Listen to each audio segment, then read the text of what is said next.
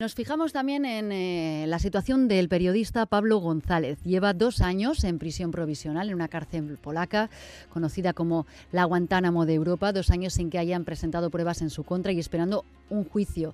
Esto se puede alargar hasta que lo decida la justicia polaca, pues su ley no impone un límite para renovar la prisión provisional y hay quien lleva ocho años en esa situación. Hemos hablado con el periodista Juan Teixeira, que ha trabajado en Ucrania junto a Pablo y es portavoz de la plataforma Free Pablo. Juan Teixeira, periodista, amigo de Pablo González y portavoz de la plataforma Free Pablo. Queixo Arrachaldeón, buenas tardes. Hola, buenas tardes, ¿qué tal?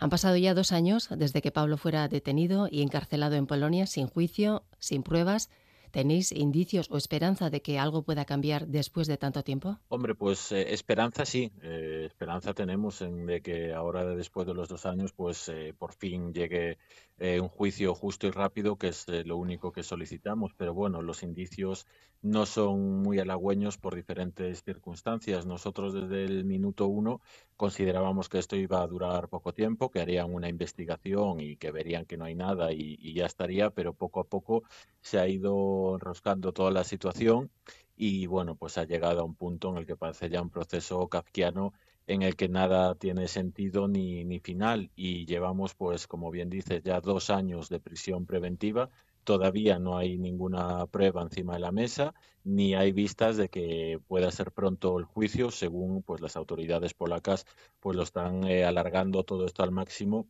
y llega un punto en el que esto es insostenible. Hay algo que dices, eh, Juan, eh, cada tres meses le renuevan la, prisión provisional. ¿En Polonia existe algún límite para eso? ¿Pueden seguir haciéndolo sin límite? Sí, legalmente sí, ya que no existe ninguna normativa que limite el tiempo máximo de prisión provisional y muchas veces pues se utiliza como una forma de obligar a, la gente a declararse culpable del delito que sea y alargar en el tiempo que duran las investigaciones porque a veces pues llega un momento en el que ni siquiera sale a cuenta seguir defendiéndose.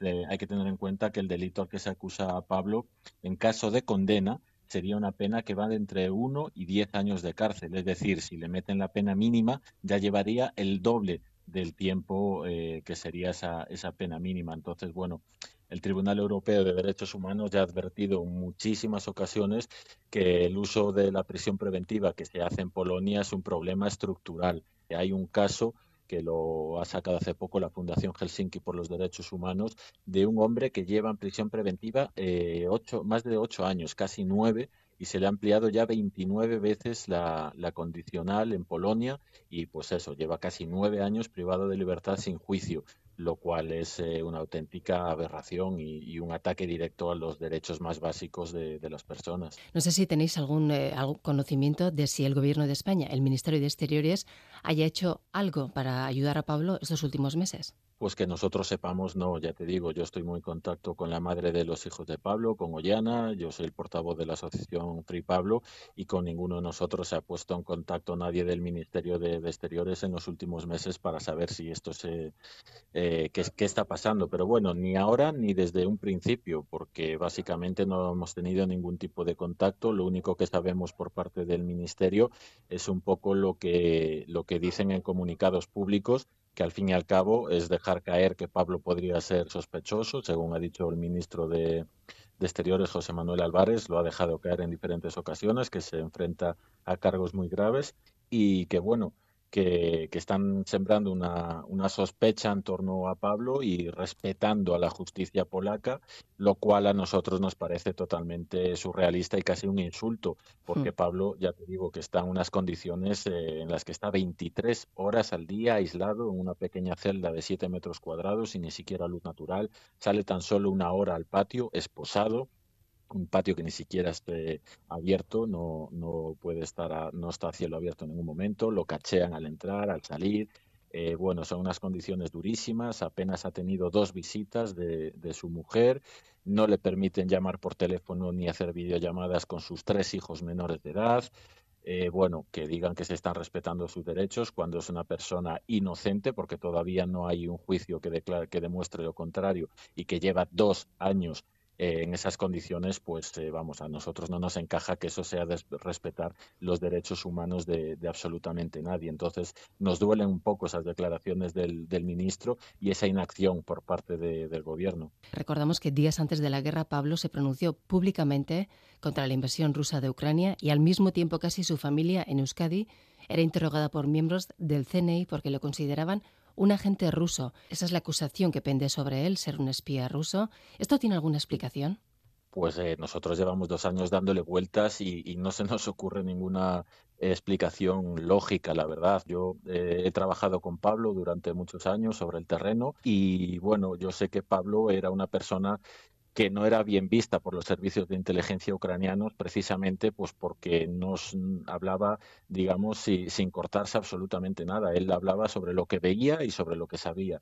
Y bueno, pues como algunas veces dio voz a, los enemigos de Ucrania, en teoría, que es lo que hace un periodista profesional, básicamente, explicar el contexto y dar voz a, los civiles y a lo que está sucediendo, pues eso no, no, gustó mucho en ningún momento. Hablas de contexto, Juan, y vamos a recordar lo que pasaba precisamente en febrero del 2022, poco antes de que comenzara la invasión, cuando Pablo esperaba para entrar en una televisión desde el Donbass. Esa espera se alarga y esto parece que molesta o enfada al servicio secreto ucraniano, al SBU. No sé si diríais que ahí comienza a gestarse esta pesadilla. Bueno, yo creo que comienza bastante antes, la verdad, eh, porque ya, ya, llevábamos muchos años trabajando en Ucrania y yo, mm, bueno, tengo pleno convencimiento de que nos hacían seguimiento los servicios de inteligencia ucranianos, como por otra parte es lógico en una situación tan compleja como la que vive el país. Eh, en ese momento, digamos, es cuando se empezó a torcer todo más visiblemente, porque es eh, cuando no nos detienen unos militares, pero sí nos piden eh, toda la información y horas después es cuando nos eh, llama el servicio de inteligencia ucraniano para que nos personemos en la capital, en Kiev, y ahí es donde interrogan a Pablo eh, durante más de tres horas y ahí es donde le acusan indirectamente de, de, ser un espía ruso con pruebas pues tan contundentes como tener una tarjeta de la Caja Laboral Kucha o escribir para el diario Gara, que según ellos están financiados por Rusia. Y bueno, ahí es donde decidimos volver de Ucrania a España durante 15 días Pablo no tiene ningún tipo de contacto ni por parte de la Policía Nacional, ni del CNI, ni de ningún tipo de servicio. Y ahí es donde se va a Polonia a cubrir el éxodo de las personas eh, refugiadas de la guerra ucraniana que cruzan hacia Polonia y a los pocos, al poco tiempo, a los dos días me parece de llegar,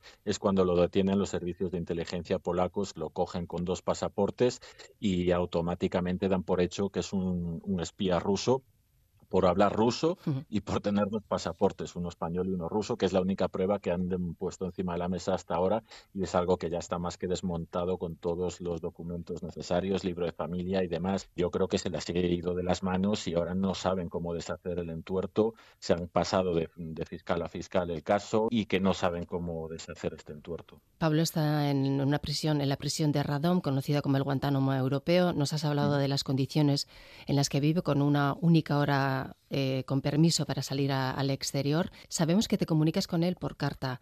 ¿Cómo está? ¿Qué, ¿Qué, te cuenta sobre su estado de ánimo? Bueno, su estado de ánimo ha tenido muchos altibajos, la verdad. Él intenta ser positivo, sobre todo de cara al público, o sea, de cara a nosotros en las cartas, en las como, pocas comunicaciones que tenemos.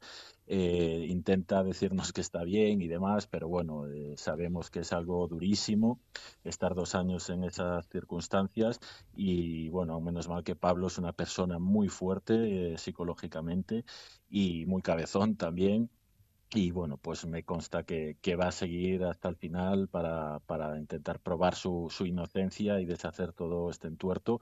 Pero bueno, lo ha pasado muy mal, como te puedes imaginar. Físicamente está más o menos bien porque dice que hace muchísimo deporte, que es lo único que con lo que pasa un poco el tiempo, ¿no? que se pasa el día haciendo eh, burpees y dominadas y demás. Entonces que está muy fuerte, pero muy delgado también porque no, la alimentación no, no es la adecuada, no lo tiene fácil. Supongo que sueña con el momento en que salga y pueda contar todo lo que ha vivido y todo lo que le ha sucedido, ¿no? Sí, es un poco lo, que me dice, que está deseando poder contarlo todo, que, que no se va a cortar en, en, los detalles y que es todo muy absurdo, muy absurdo y que lo, que lo tienen ahí simplemente, bueno, pues para quebrar su ánimo y para ver cómo se desarrolla todo esto. Hoy se cumplen dos años del arresto y encarcelamiento de Pablo. Sabemos que habéis organizado una manifestación en Madrid a las 7 de la tarde y que preparáis en el Congreso también una proposición no de ley. Juan, háblanos de esto. Sí, bueno, pues eh, la presentamos por la mañana en el Congreso a través del grupo mixto y bueno, a ver si podemos de, de algún modo hacer un poco de ruido para que se desatasque esta situación, para que haya un apoyo firme de, del gobierno español y cuando digo apoyo no me refiero a que vayan a, con su inocencia por delante, sino lo único que queremos es que haya un juicio rápido y justo, es lo único que, queremos, pero lo que exigimos es que haya que se respeten sus derechos y que el Ministerio trabaje por respetar sus derechos más básicos y porque haya de una vez un, un juicio. Juan Teixeira, periodista, amigo de Pablo y portavoz, como decíamos, de la plataforma Free Pablo. Muchísimas gracias. Muchísimas gracias a vosotros por el apoyo. Un saludo.